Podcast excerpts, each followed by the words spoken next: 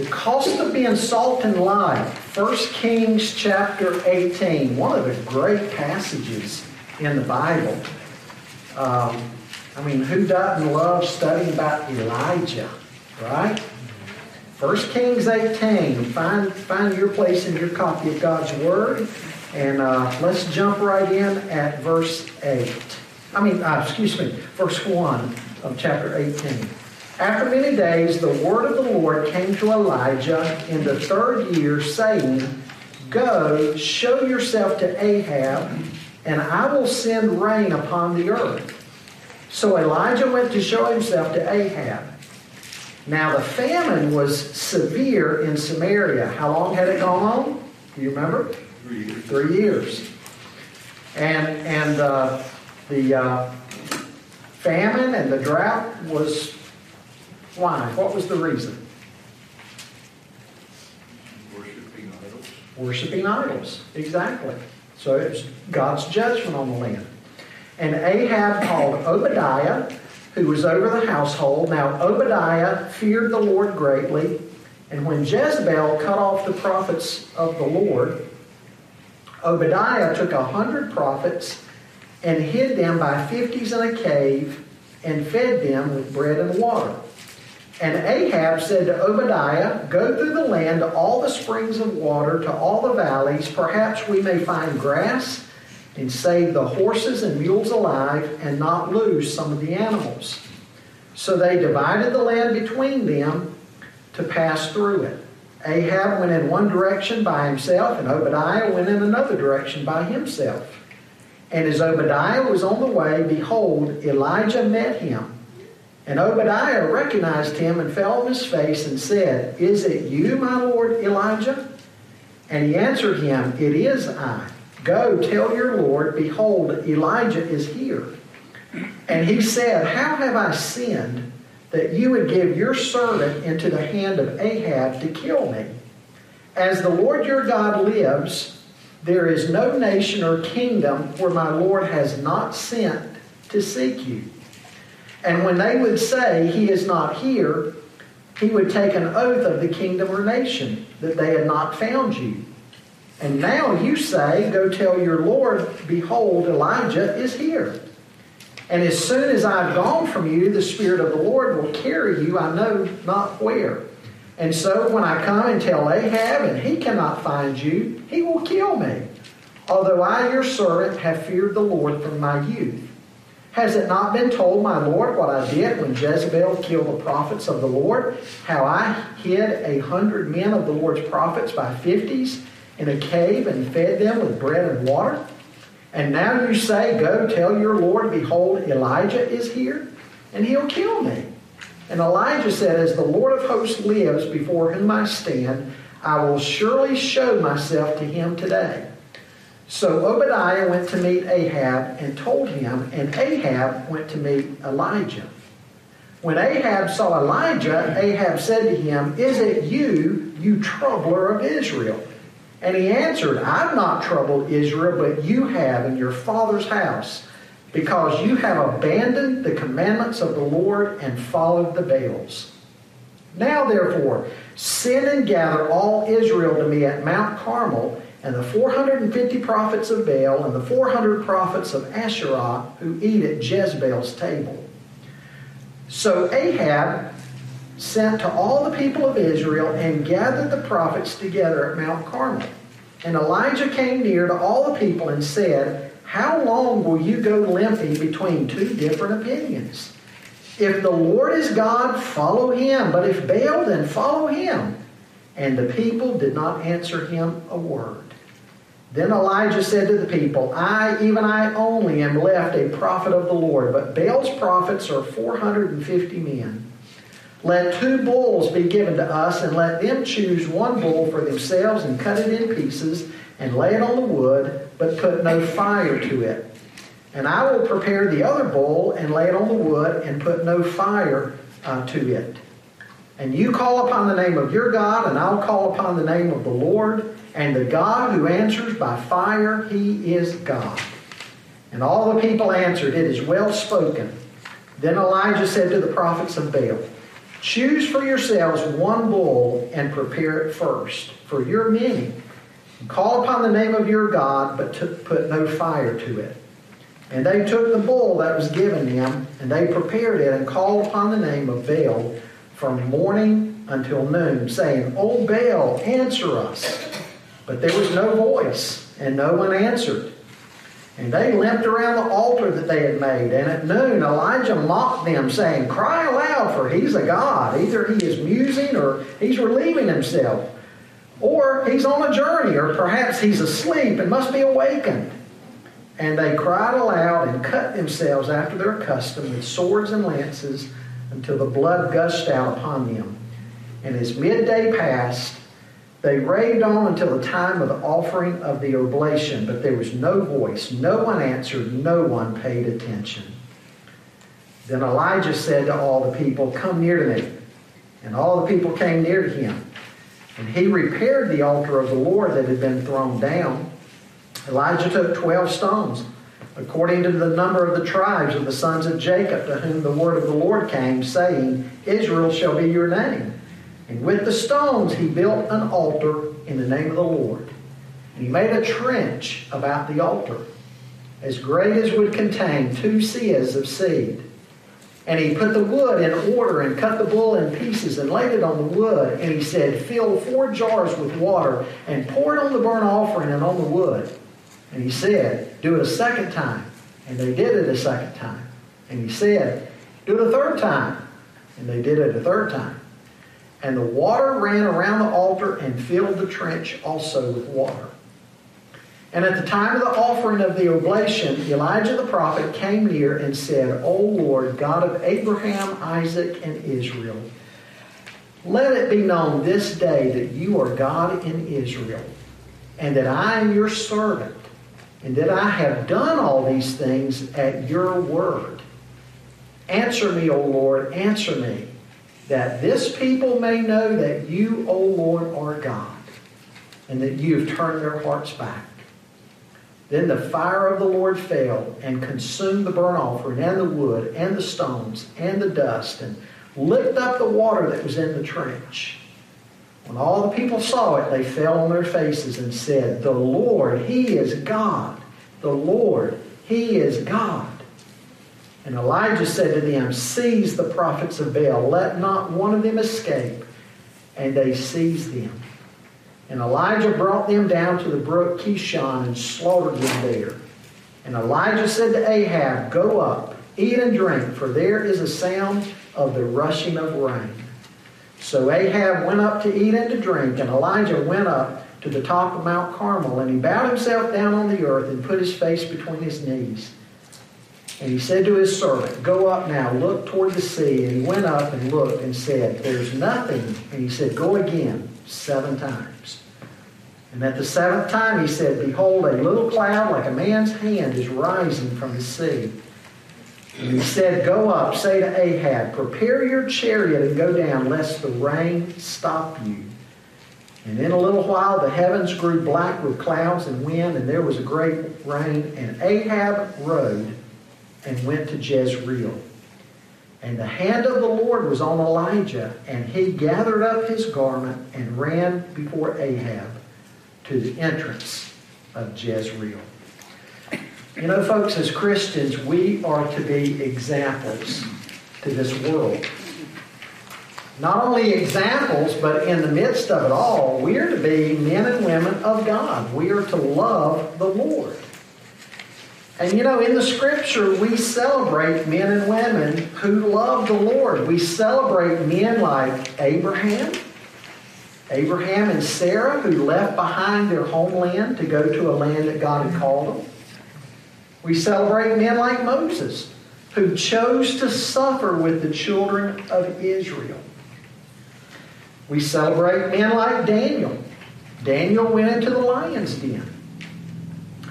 Uh, the Apostle Paul endured beatings and mockings and being stoned and being rejected by his countrymen and all sorts of hardships so that he could get the message of Christ out. We celebrate people like this in the Bible.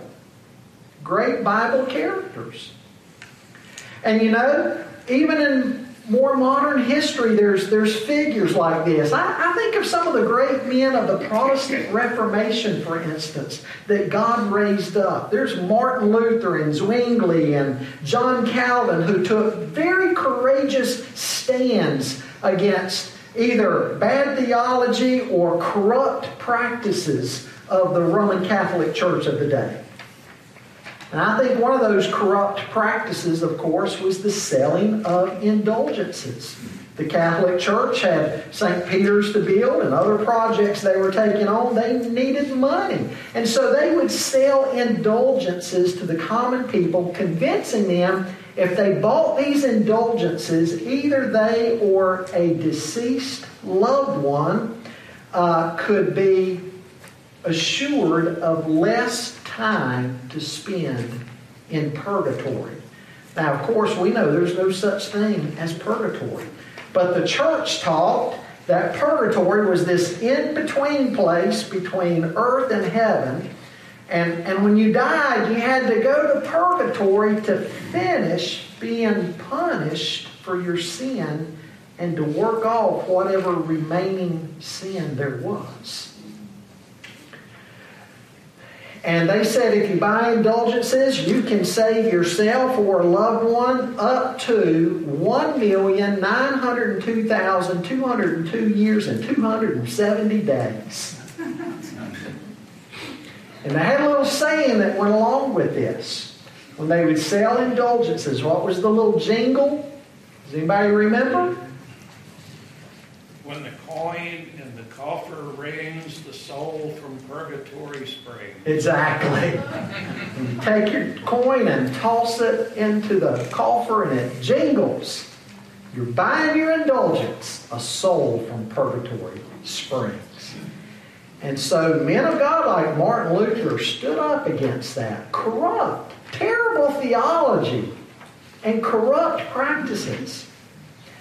But, folks, do you realize because of all of these folks who have gone before, you and I have the gospel in our hands today? Godly men and women who have preserved the Word of God, who've been God's instruments in protecting His Word and protecting the church. So that you and I today can go to a church that preaches the gospel. Our kids, our grandkids. There are great men and women who've gone before us, and we stand on their shoulders. And, and folks, many of them paid with their very lives. And, and we need to understand the sacrifices that some have made. And in some nations of the world today, sacrifices that missionaries are continuing to make for the sake of the gospel. Missionaries today in 2022 losing their lives on the mission fields that God's called them to. Courageous men and women. So the challenge is are we going to be men and women of God today? Are we going to take a stand for the truth of God? Are we going to take a stand for the gospel? Are we going to follow Christ? Or are we just sort of going to give in and, and blend in with the culture and go along with whatever's out there today? Our generation's going to be able to say of us that we were godly men and women who took a stand. Well, we're certainly looking at one of the biblical figures who took a stand. He took a stand for God in his day. And I want to repeat to you, as I did last week, that the spiritual tide in Israel was very low at this time. Uh, Ahab and Jezebel are in office politically, and they have done a great deal to turn God's people away from God. Last week we read the end of chapter 16. I think that bears repeating. In verse 30 of chapter 16 says, Ahab, the son of Omri, did evil in the sight of the Lord more than all who were before him, and it came about as though it had been a trivial thing for him to walk in the sins of Jeroboam and the sons of, of Nebat, that he married Jezebel, the daughter of Ethbaal, king of the Sidonians, and went to serve Baal and worshipped him. So he erected an altar for Baal in the house of Baal, which he built in Samaria, and Ahab also made the Asherah. Thus Ahab did more to provoke the Lord God of Israel than all the kings of Israel who were before him. Here's a wicked man and his wife who were in office. We're told that she's the daughter of Ethbaal. The Jewish historian Josephus refers to Ethbaal as a king priest who ruled over Tyre and Sidon for 30 years. And so here's a Jewish king marrying a girl whose religious background was different from his. Something that the Jews were forbidden to do, yet he did it anyway.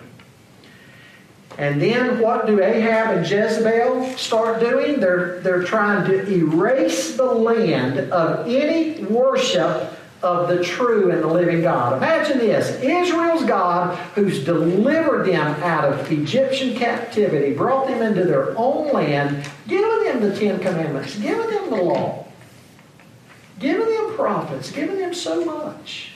They're trying to erase the worship of this God out of the land. And they set up altars to Baal instead the Canaanite false god of Baal. Probably Ahab, to some degree, was trying to trying to marry together or blend together the culture and the worship of the Jewish people and then many of the Canaanites who remained in the land. He, he's trying to sort of do something to compromise and bring these groups together. Sounds like something people would do today, doesn't it? In fact, listen to what was just sent to me today. One news source, and I went and checked it out to see if it was legit, and it, and it is. Uh, they reported about a new poll that's revealed that most Christian pastors believe whatever they want to believe, a blending of ideas and applications from a variety of holistic worldviews into a unique but inconsistent combination that represents their personal preferences. That's according to the new polling from the Cultural Resource Center at Arizona Christian University, directed by George Barna. And, and the results come from the American Worldview Inventory 2022 that contacted Christian pastors all across the nation to understand their world views.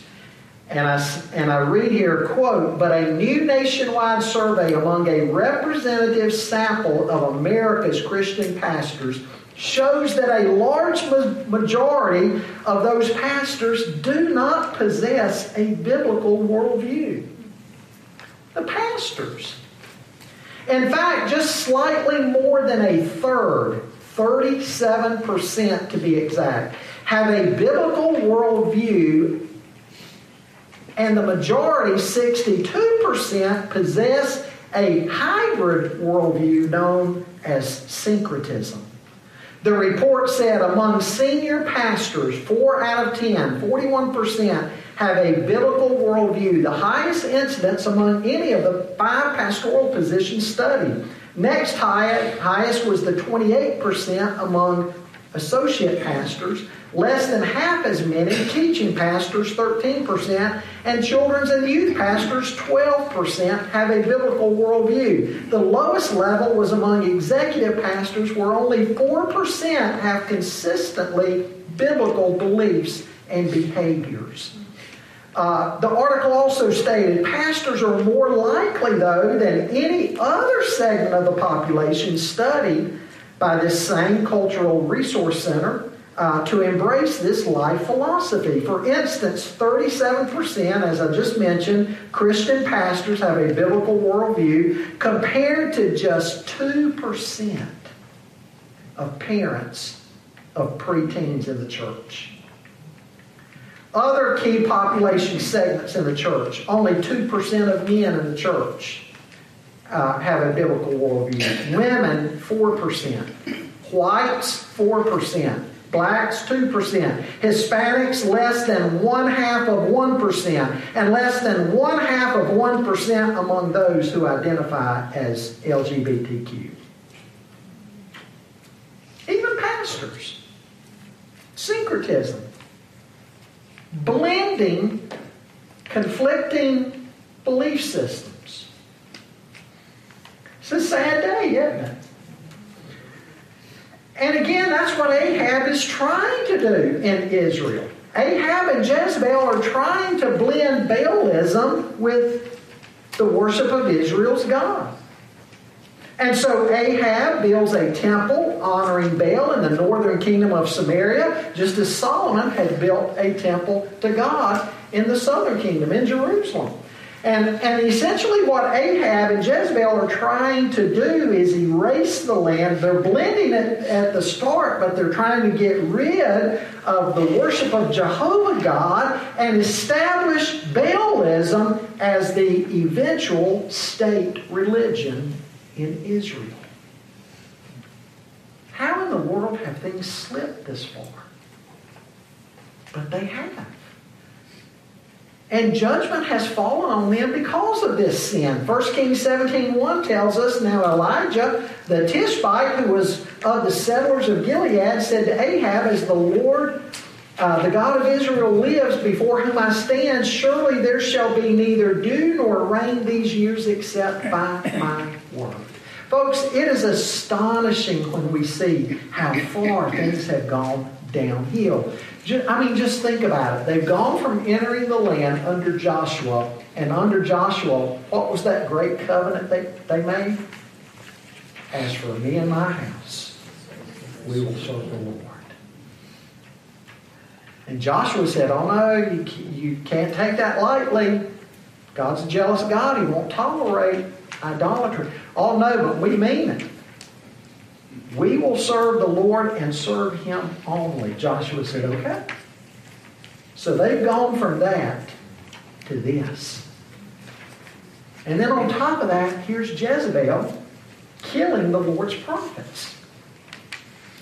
And that's probably what she thinks is part of her worship of Baal. She thinks by killing the prophets of Baal's rival, Jehovah God, then Baal will look with favor on her and her kingdom, and he'll end the drought in the land. He'll end the drought and end the suffering. But what Jezebel doesn't understand is she's serving a false God. She's serving an idol. And Elijah comes on the scene as a man of God, and he rises up against what he sees here, the travesty of what he sees. And, folks, again, what we read about here is just as real today and in a different way, of course. The names and all would be different, but it's what we see going on today. The culture pressuring the church to be just like the culture instead of the church being salt and light for the culture. Well, first of all, tonight, I want, I want you to see that uh, convictions have to be settled.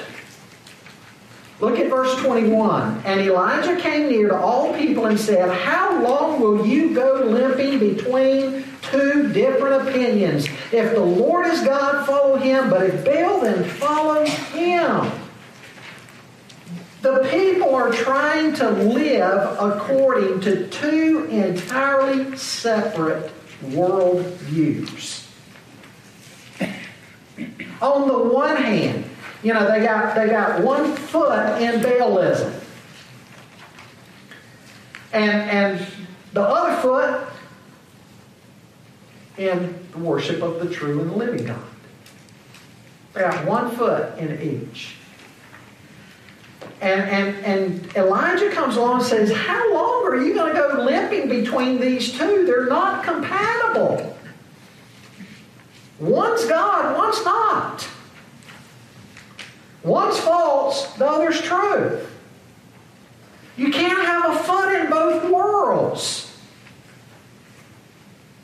And so they were faced with a choice.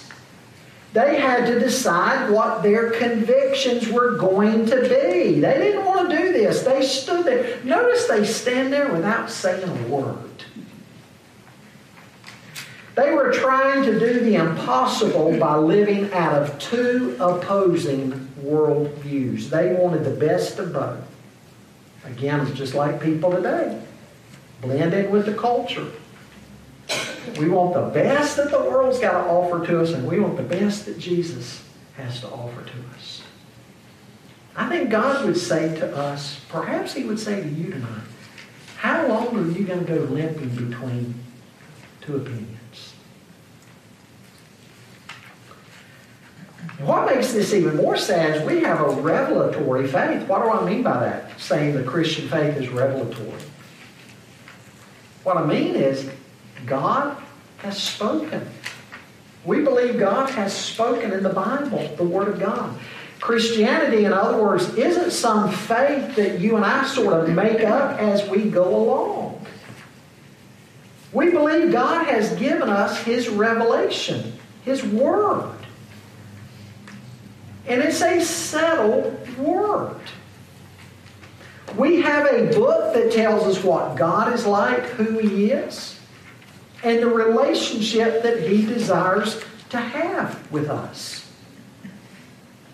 It ought to be a given that Christians possess, and it really ought to be a given that pastors possess a biblical worldview.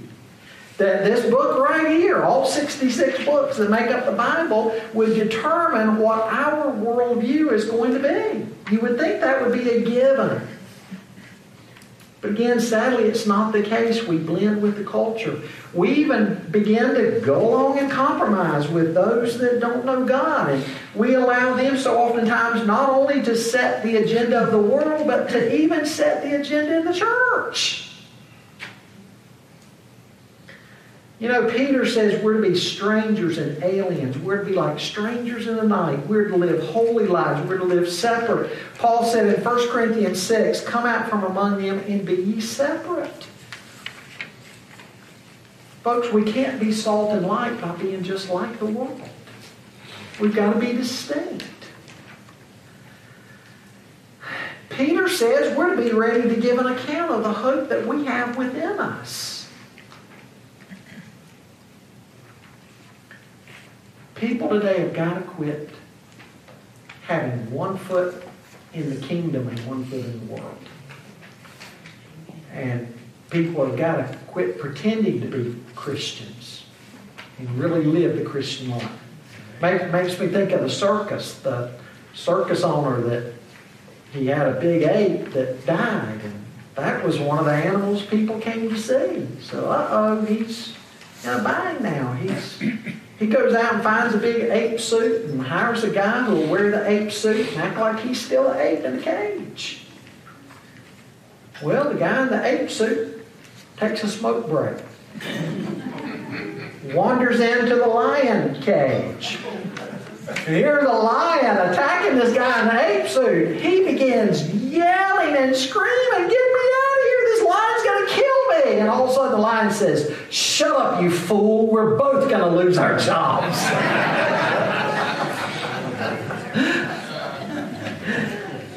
a lot of Christians are like that, pretending. They, they, they put on and take off their Christianity like a costume.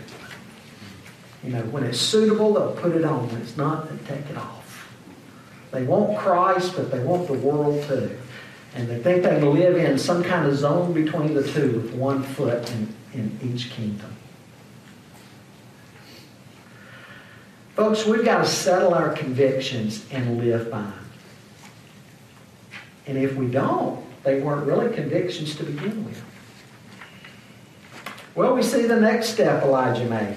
Uh, second, I want you to see culture must be confronted with God's truth. Look at verse 22. Then Elijah said to the people, I, even I only, am left a prophet of the Lord, but Baal's prophets are 450 men. Let two bulls be given to us, and let them choose one bull for themselves, and cut it in pieces and lay it on the wood, but put no fire to it. And I'll prepare the other bull, and lay it on the wood, and put no fire to it. And you call on the name of your God, and I'll call upon the name of the Lord. And the God who answers by fire, he is God. And all the people answered, It's well spoken. Where did Elijah come up with something like this? Where did he come up with this test or this experiment? Anybody have a guess? Anybody? Hmm? Like Gideon? No. Why, why, why did, why, why do you think Elijah came up with this particular test here? God told him to. Look at verse 36. What's verse 36 say? When he's praying to God. You see there the, the last phrase of verse 36? What's it say? I've done all these things at your word. This scenario, this test that he's putting before the people and the prophets of Baal, isn't just some kind of creative moment that he's had, that he's concocted. God's told him to do this. He's following God's instruction. And notice where he says this test is to take place. Where's it to, where's it to happen? Mount Carmel. Folks, that was God's doing. That's very significant. You know why? It's like the true God is saying, okay, they want to serve this false God Baal, I, am going to give their false God every advantage. Highest point in the land, Mount Carmel. A high place over near the sea. It was viewed as being a favorite spot. They believed that Mount Carmel was a favorite spot of Baal, their god Baal. So it's like God saying, I, I, I'm going to give this God that you say you I'm going to give him home court advantage. And again, just, just like we, we said last week, what was about Baalism? That he, he, they believed Baal was the storm god, rode on a bull and had a lightning bolt in his hand as a sword, and had female counterpart Asherah.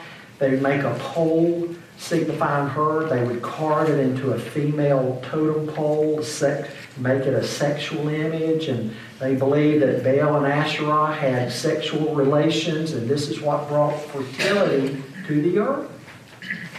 And in Baalism, they even had male and female prostitutes that would go to these high places up near the clouds. Let's get as close to Baal as we can. And they would engage in sexual practice, believing Baal would see this, be pleased with it all, and bless the earth with more fertility.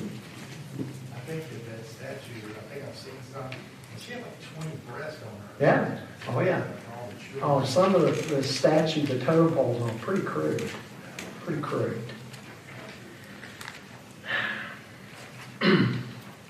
Folks, they weren't supposed, it seems awfully, it might seem awfully cruel to you that when the Israelites went into the land, they were to drive the Canaanites out. But it wasn't cruel. As God said to Abraham, he was going to give the Canaanites more than 400 years to repent and come to him, and they didn't. They were without excuse. And God said you either wipe them out or you drive them out. If you don't, what did God say the people were going to become to the Israelites? A snare. And you're going to be adopting their ways and their worship and giving your sons to their daughters and your daughters to their sons. And, and you're going to bring judgment on the land. That's exactly what had happened.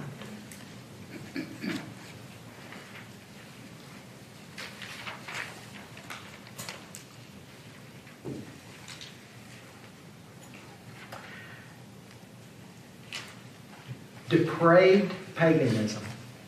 I don't know any other way to say it than that. Baalism was, was a sex cult. That's essentially what it was. It was depraved paganism. And, and it's amazing that God's people had begun to blend right in with that and tolerate it. And then their tolerance went into acceptance, and then their acceptance went into endorsement, and their endorsement went into personal involvement. And they're trying to serve God and Baal. They want it both ways. You see the application to today? The church has become like a frog in the kettle. Supposedly, you throw a frog in boiling water. I've never done that. I, hey, by the way, I like frog legs. They taste like chicken. But I've never thrown a frog in a boiling kettle of water. But supposedly, if you do, those who have say it jumps right out. You want to kill a frog? Put it in lukewarm water. You just swim around in there, man. It's spa day.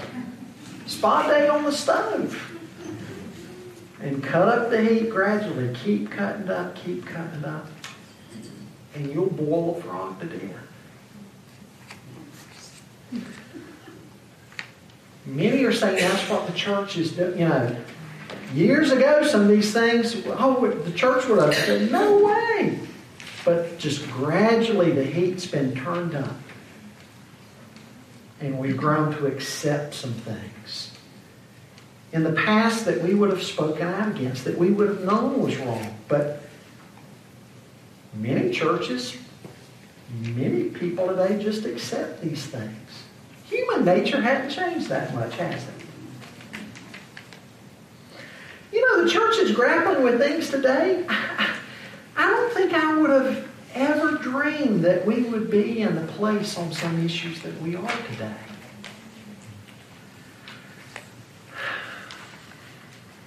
And we can't have it both ways. We've got to make up our minds. Elijah confronted his culture, and I want you to notice uh, what he's essentially pointing out. False gods cannot save. False gods cannot save. They can't. People might build idols in their lives today. I mean, not idols like, you know, go and build wood and stone and stuff, but people still have idols today that they erect in their lives, and they think they're gonna they're gonna get something from what it is they're giving their hearts and lives to. They're gonna get peace and joy and satisfaction. It, it's not gonna happen. It's gonna be temporary, and then they're gonna be trying to build some other idol because the other one failed them, and that one's gonna fail them too. False gods don't give life, they suck the life right out of you.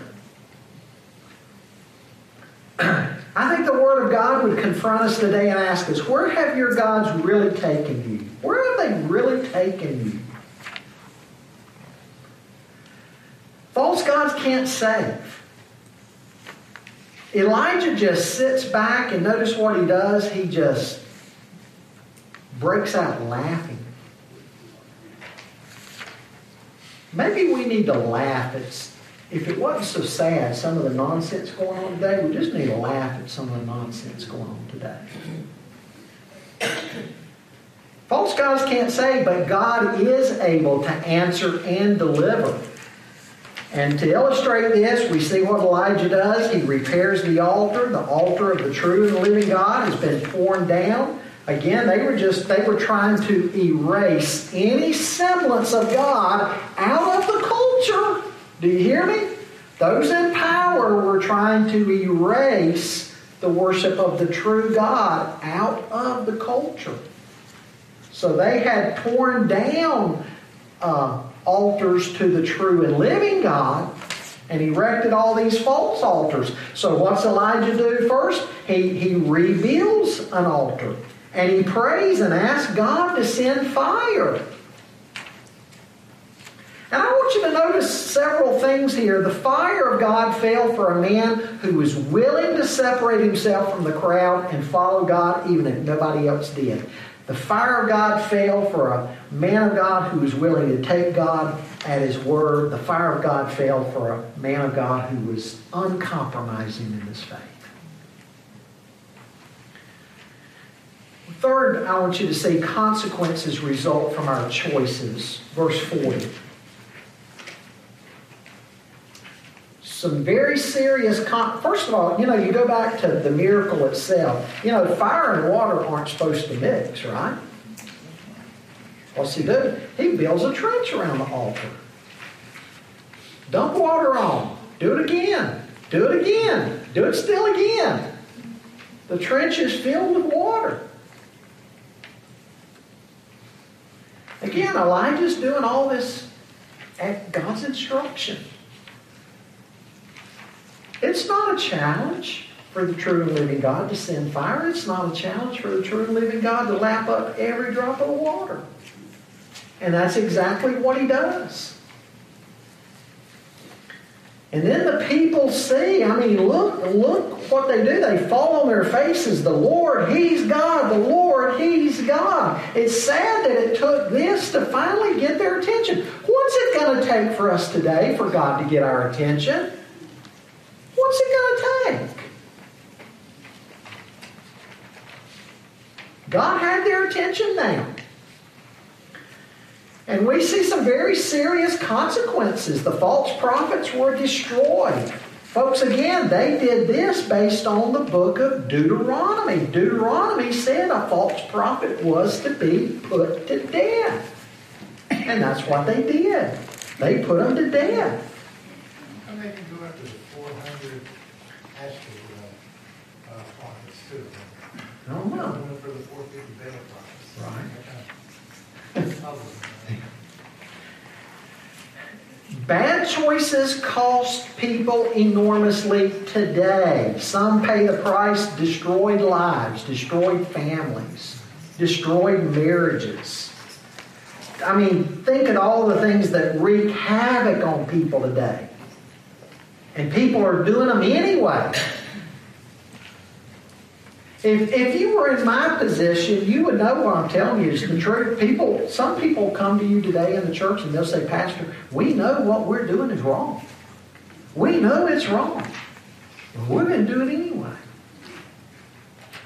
And then years later, sure enough, their family's broken. Things are amiss. Sin has consequences.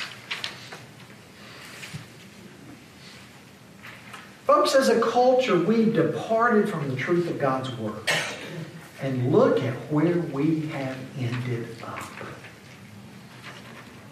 We didn't want God in, in our schools or in the public square, you know, get prayer out of the classroom, Bible out of the classroom, take God out of the public square. You know, look at where we are today in some of the things the culture is battling against. Consequences. And obviously, there's the consequence of the lost going into an eternity without God. There's even the consequence of the judgment seat for Christians. Paul says in 2 Corinthians 5.10, we shall all stand before the judgment seat of Christ. Elijah was a man of God who rose up and finally said, Enough is, is, is enough. Was it popular? No. Was it needed? Yes.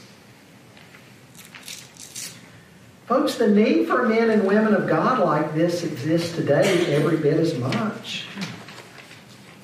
Culture hasn't, got, hasn't gotten less sinful, less corrupt.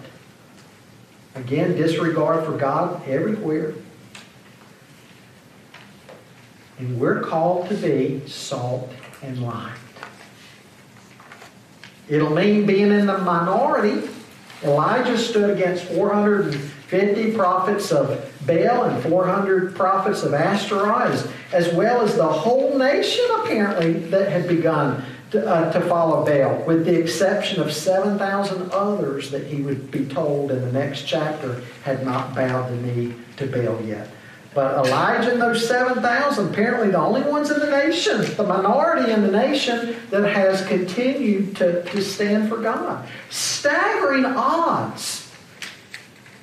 Elijah was up against staggering odds. An overwhelming majority against him.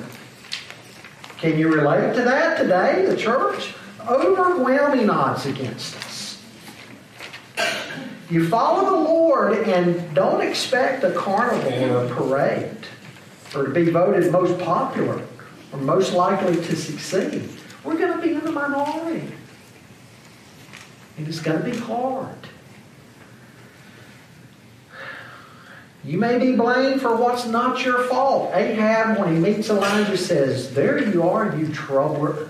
Imagine this. Here's the king who the king and his wife brought all this trouble on the land and the famine as a result of their sin. And yet, when Elijah uh, is met up by the king, the king points to him and says, You're the troubler of Israel. No, Elijah was the one who came with the only word of hope that what could turn him back. The world today may hate the church. They don't realize the message we're called on to preach is the message that they need for the salvation of their souls.